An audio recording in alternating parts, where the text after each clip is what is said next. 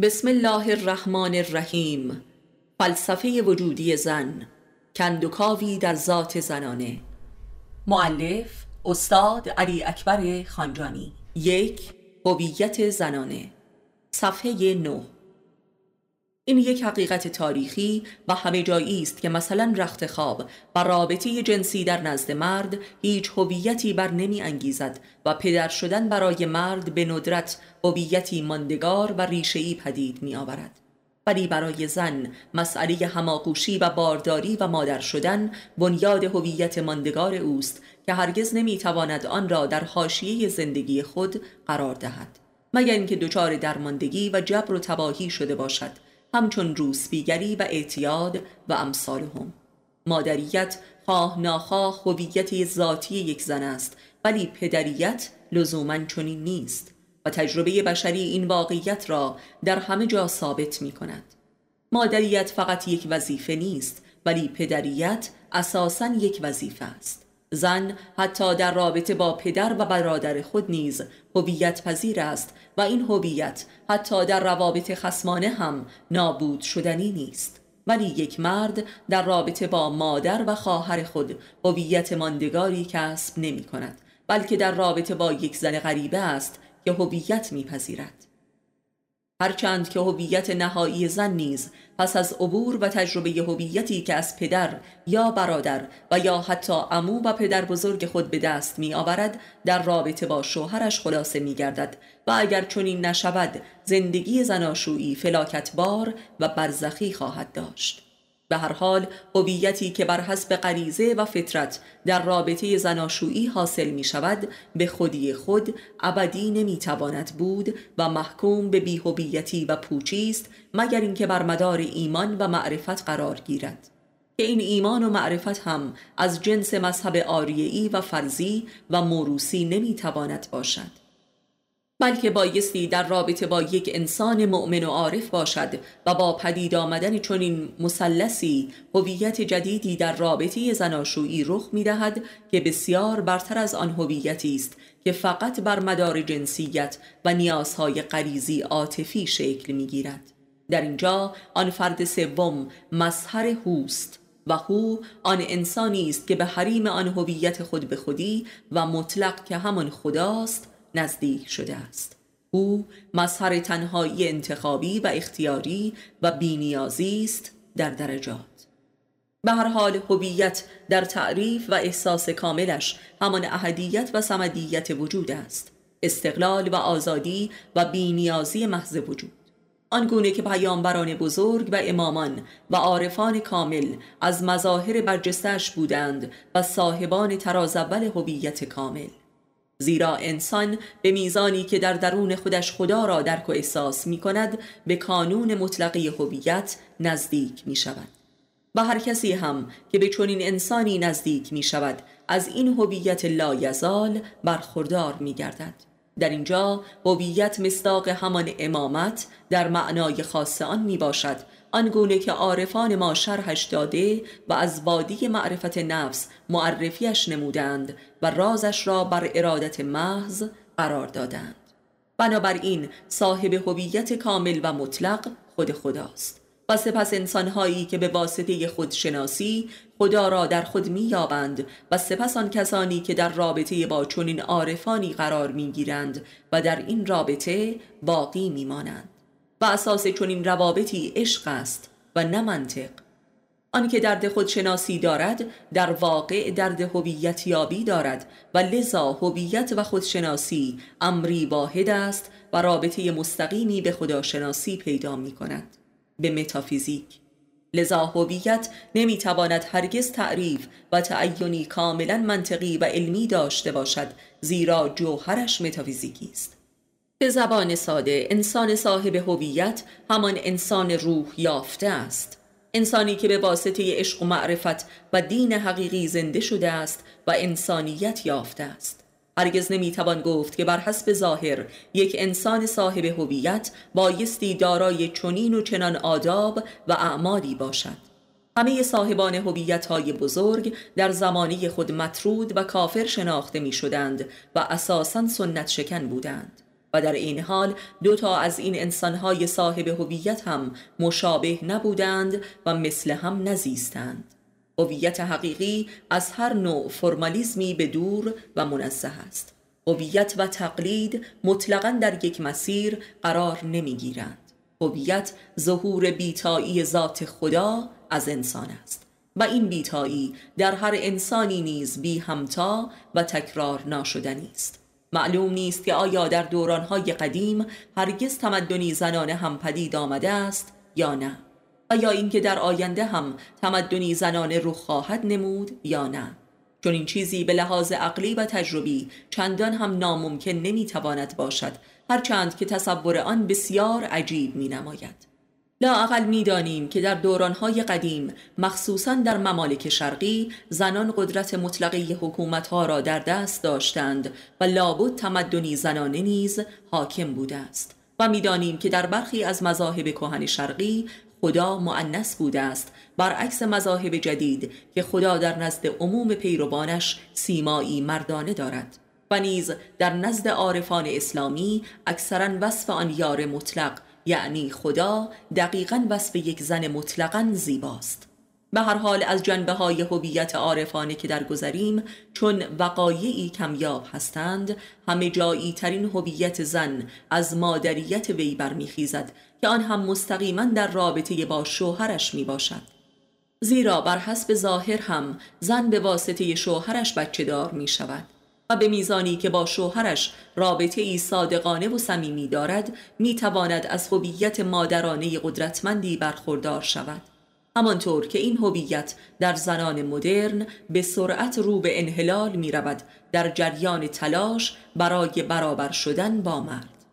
آیا به راستی زن مدرن که مردوار می شود به واسطه دکتر و مهندس بودنش و یا به واسطه هنرمند و منشی و مدیر و سیاستمدار بودنش چه نوع احساسی از خود دارد و آیا این احساس وی را کفایت و راضی می کند؟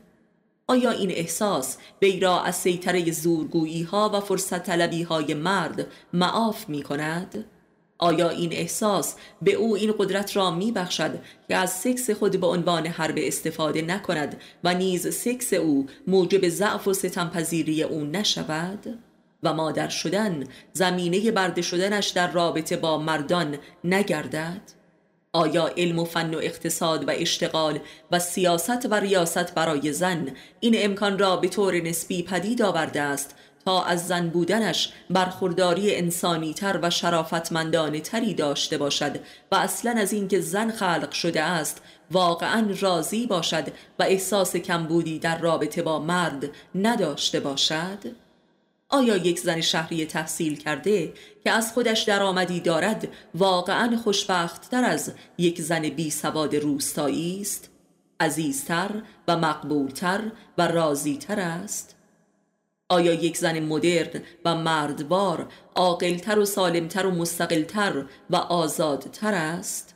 آزادی نه فقط به معنای آزادی در معاشرت آزادتر با مردان و یا آزادی اقتصادی بیشتر آزادی خریدن و آزادی گاییدن که البته این دو نوع آزادی در رأس همه آزادی هایی قرار دارد که دل از زنان می‌برد و آنها را به پوچی و تباهی می اندازد و رنجور می سازد.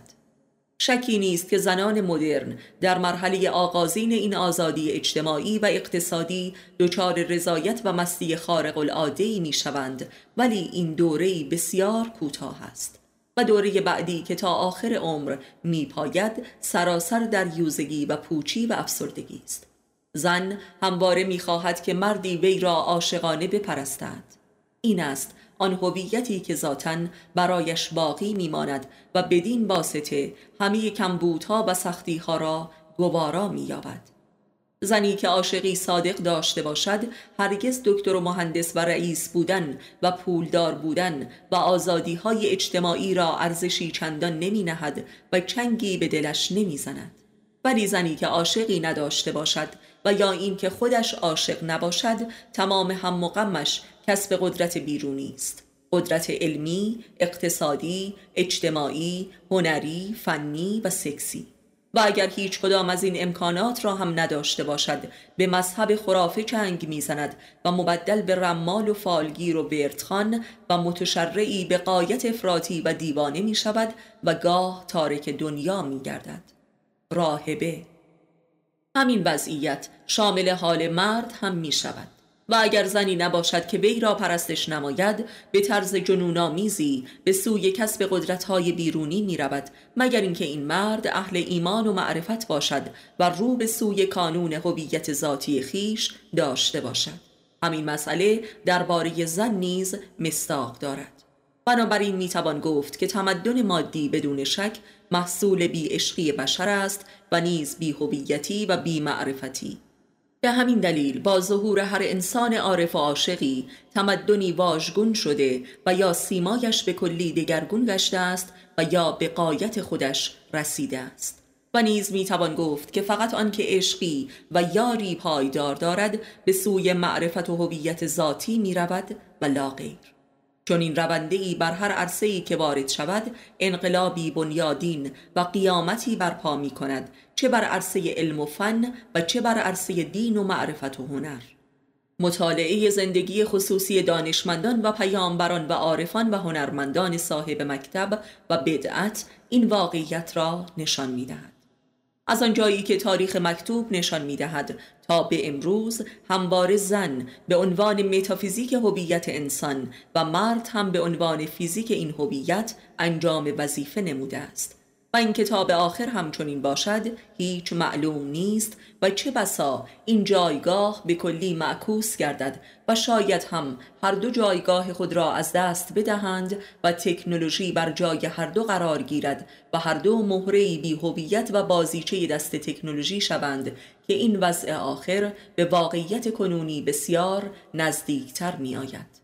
و در این بیهویتی حاصل از تکنولوژی شاید هویت کاملا دگری که در تصور نمی آید رخ دهد. هویتی که برخواسته از بینیازی باشد. آن بینیازی که تکنولوژی به ارمغان می آورد و هر کسی را حتی به لحاظ سکسی نیز خودکفا می کند. این خواب خوشی بود که بسیاری از فلاسفه عصر جدید از جمله مارکس دیده بودند ولی تا به امروز معکوسش تحقق یافته است. و شاید هم هنوز بسیار زود است که قضاوت شود و بایستی به انتظار نشست. به انتظار معجزات تکنولوژی و شاید هم به انتظار معجزه آسمانی که در ذات بشر رخ دهد. و شاید هم به انتظار موعودی که تومار این تمدن را در هم پیچد و بشر نوینی رخ نماید. زن عموما معتقد است که مردش وی را اساساً به چشم سکس می نگرد این اعتقاد هم برای زن نفرت انگیز است و هم پرمنفعت این اعتقاد یا احساسی که زن در باری مرد دارد یک واقعیت کمابیش همه جایی نیز هست آیا چون این واقعیتی حقیقتا یک نقصان و مرض و جهل و بدبختی و اهانت و ناحق است؟ به هر حال اگر هم ناحق باشد ریشه در موجودیت ذاتی مرد دارد و گناه محسوب نمی گردد. زیرا غریزه به قایت قدرتمند است ولی اینکه زن از مرد انتظار دارد که وی را به چشمی برتر از پایین تنی بنگرد نیز یک خواهش ذاتی زن از مرد است و کمابیش در همه زنان به طور آگاه و ناآگاه وجود دارد و نیز می‌دانیم که زن شوهرش را در درجه دوم به چشم پایین تنه می نگرد. هر زنی دیر یا زود و کم و بیش شوهرش را به واسطه تحریم جنسی امتحان می کند تا ببیند که شوهرش بدون امر همخوابگی دیگر چه چیزی با او دارد. ولی عموما با کمال حیرت و وحشت می بیند که بدون این امر تقریبا هیچ چیز دیگری در رابطه وجود ندارد. حتی شوهری که تا دیروز به شدت عاشق پیشه می نمود عشقش بی محتوا عذاب درآمده و دیگر تحمل زنش را ندارد. و اگر این وضع تحریم جنسی ادامه یابد کار به طلاق و یا انحراف و خیانت می کشد. با چنین امتحانی که به طور عمد و یا صحو پیش می آید نقطه عطفی در زندگی زناشویی آغاز می شود که طلاق و یا تزویر و یا رشوه و حسابگری جنسی و یا خیانت و انتقام در انواع گوناگونش از جمله نشانه های این نقطه عطف می باشند از این نقطه به بعد است که یا کار به جدایی رسمی و یا غیر رسمی می کشد و یا زن سعی می کند که از جانب خودش و برای خودش در رابطه با شوهرش ارزشی برتر از سکس ارائه دهد. و یا لاعقل ارزش های دیگر به موازات سکس خود قرار دهد تا بدین طریق هویت خود را در رابطه با شوهر ارتقا داده باشد. مانند هنرنمایی در امور خانهداری و آشپزی و بچهداری و یا مثلا کمک به معیشت خانه از طریق اشتغال بیرونی و یا کارهایی در حاشیه خانهداری و امثالهم و یا اینکه سعی می کند به روش های گوناگون قدر و قیمت جنسی خود را در مقابل شوهر بالا ببرد. مثلا از طریق اشوگری و به آسانی تندر ندادن به همخوابگی و یا به طور علنی تر هر بار که میل جنسی شوهر را نسبت به خود شدید می بیند از وی تقاضاهای مادی و یا عاطفی نماید که این روش اخیر را می توان نوعی روسبیگری خزنده و محترمانه ای دانست که در بسیاری از روابط زناشویی کمابیش جریان دارد که چه بسا این روش نخست از طرف شوهر پیش روی زن نهاده شود که معمولا به صورت هدیه دادن و یا وعد وعیدهای سرخرمن بروز می کند ولی عموما متقابل است و بدون اینکه یکی از طرفین بخواهد نمی‌توان چنین شیوهی مرسوم گردد که به هر حال چنین روشی نتیجه خوشی ندارد.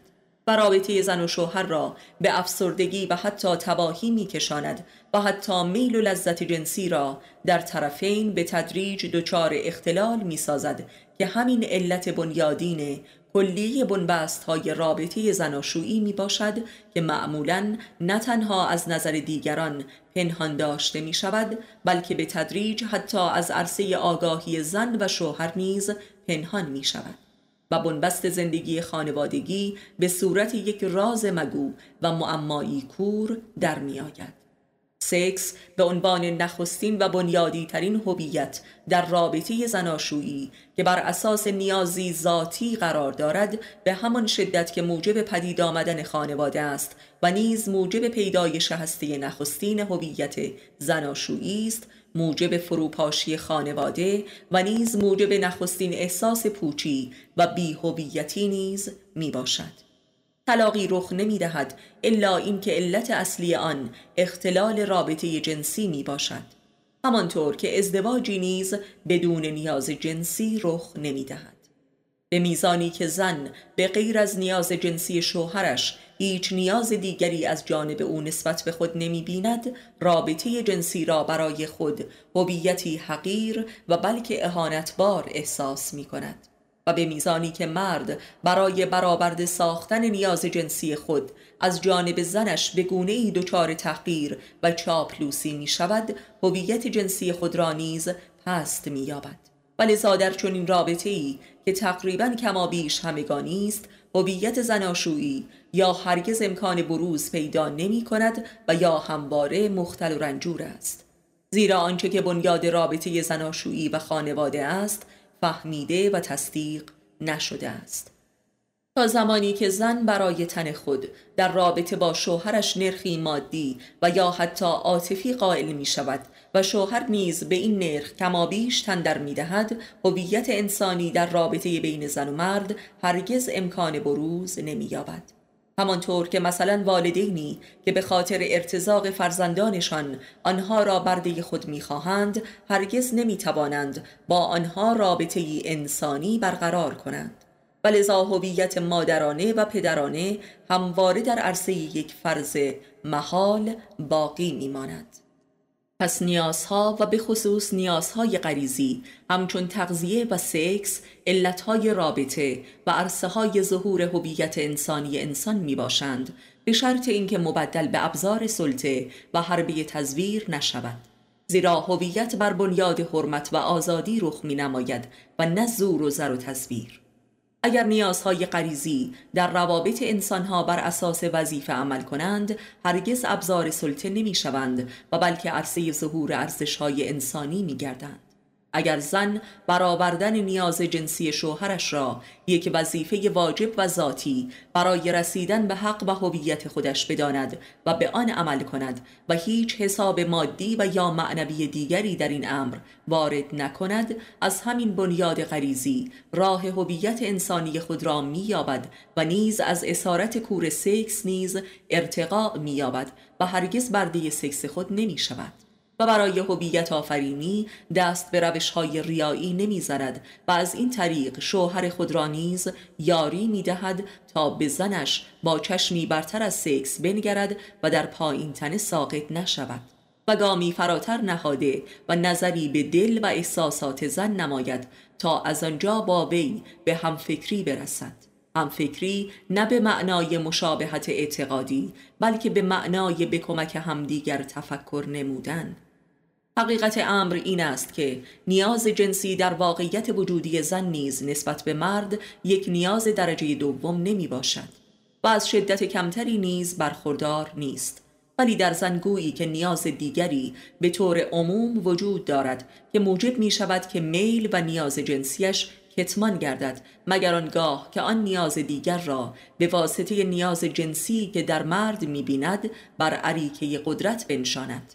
و آن نیاز دیگر هم چیزی جز قدرت و فرمان روایی بر اراده مرد نیست.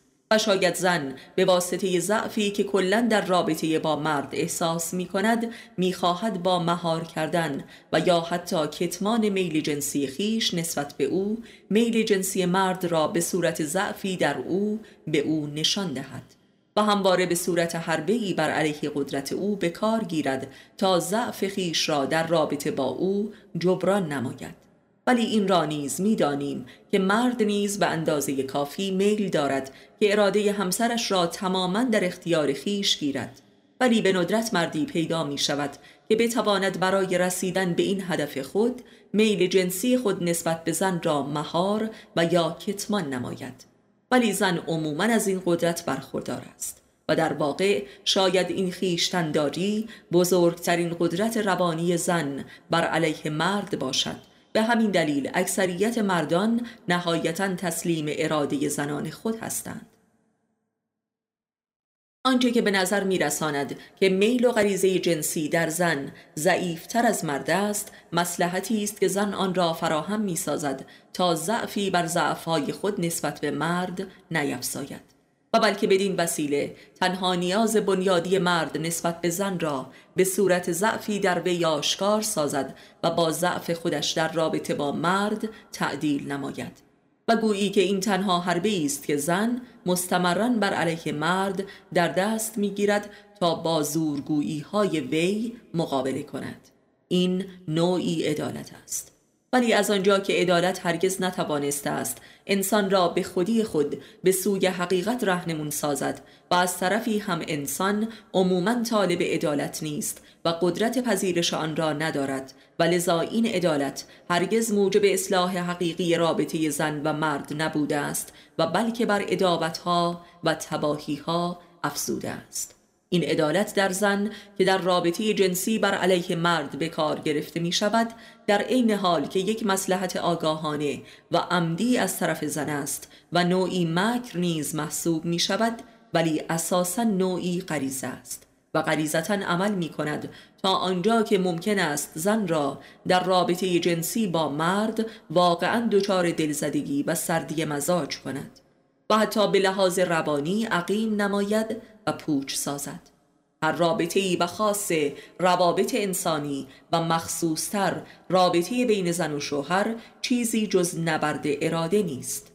نبردی که در جریان آن یک اراده می‌خواهد اراده متقابل خود را ببلد و از آن خود کند. آنچه که زور و ستم و تباهی نامیده می شود حاصل این نبرد است و گوهری ذاتی این نبرد است و میل به هویت نیز چیزی نیست الا ظهور ای که موفق به بلعیدن اراده دیگری شده است و مسلط گردیده است. این واقعیتی در کلیه عرصه های حیات فردی و اجتماعی و اقتصادی و سیاسی و عقیدتی و هنری و امثال هم می باشد و هویت های کلی و جزئی به بار می آورد ولی به لحاظ کیفی شدیدترین این نبردها و جدیترین و بیپایانترین این نبردها در رابطه زن و شوهر رخ می نماید و در عین حال عموما پنهان و اسرارآمیز است ولی آتش زیر خاکستر هر نبرد و هویت آشکار دیگری می باشد متافیزیک هر هویت فیزیکی می باشد که در جامعه حضور دارد همانطور که خانواده هسته اولیه هر اجتماعی محسوب می شود ولی نبردی که بین اراده زن و مرد در جریان است به این دلیل بی پایان و بقایت جدی است که هرگز هیچ کدام از این دو اراده موفق به بلعیدن کامل اراده مقابل خود نمی شود و بلکه در جریان این نبرد هر دو اراده به سوی استهلاک و پوچی می رود ولی این استهلاک و پوچی هم پایان و قایتی ندارد و ابدی است. جنگ زن و شوهر جنگی بی امان است که گاه با پنبه است و گاه با تیغ گاه با بوسه است و گاه با کتک گاه با عزیزم است و گاه با عیبت کاره گاه در رخت خواب است و گاه در طلاق. و این گمان باطلی است که حتی فرض کنیم که در طلاق هم این نبرد پایان میپذیرد حتی اگر هر یک از طرفین به ازدواج دومی تندر دهند. همسر دوم ادامه اولی است هم در واقعیت و هم در خیال. هویت چیزی است و میل به هویت چیز دیگری است.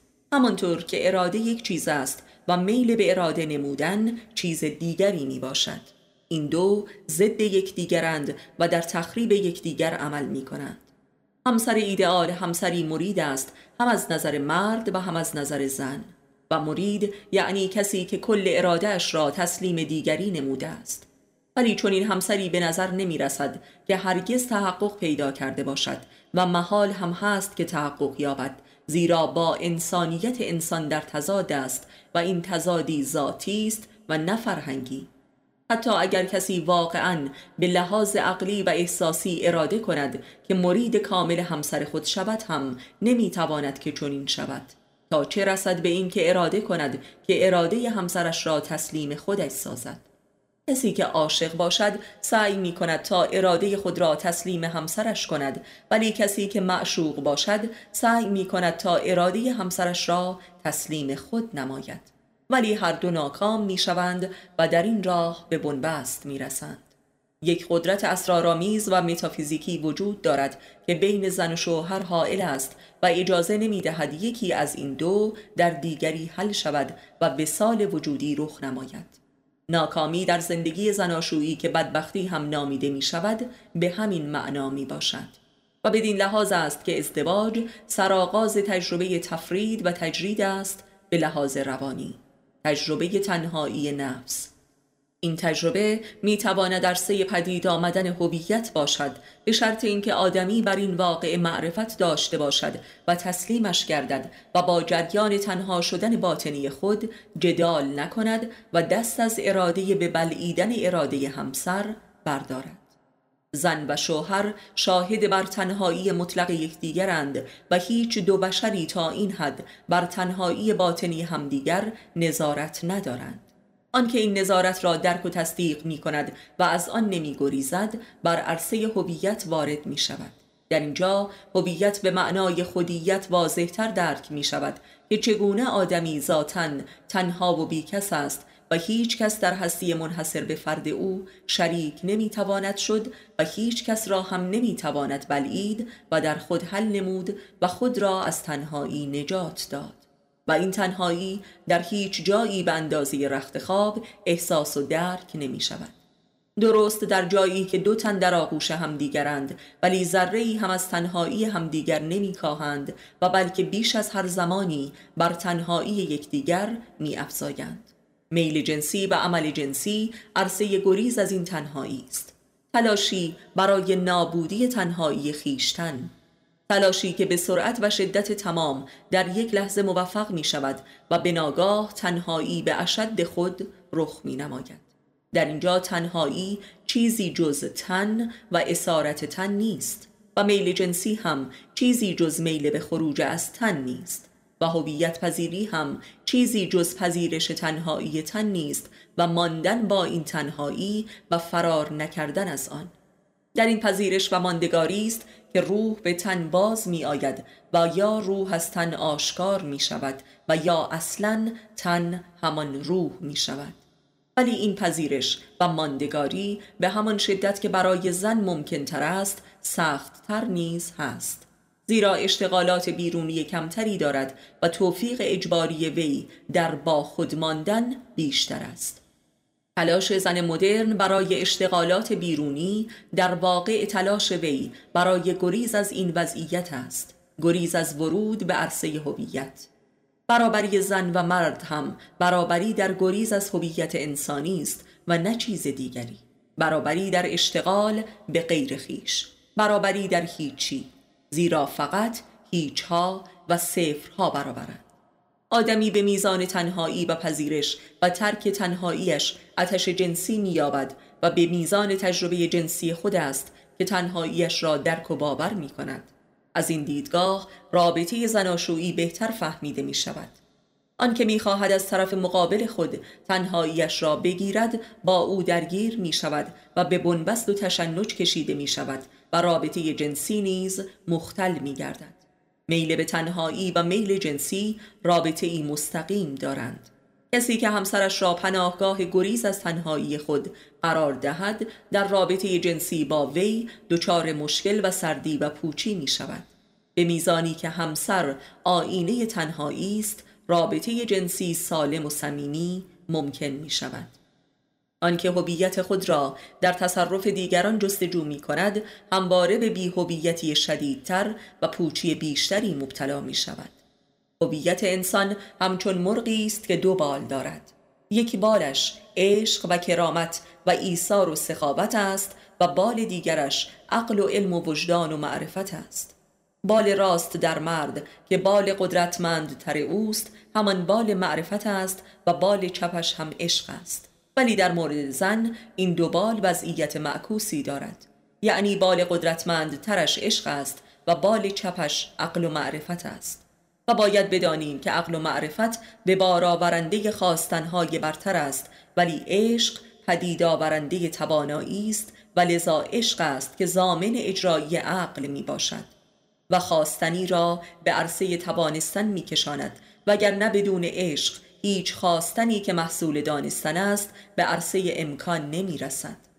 یعنی به طور کلی در مرد عشق تحت فرمان عقل اوست و در زن هم عقل اوست که تحت فرمان عشق است.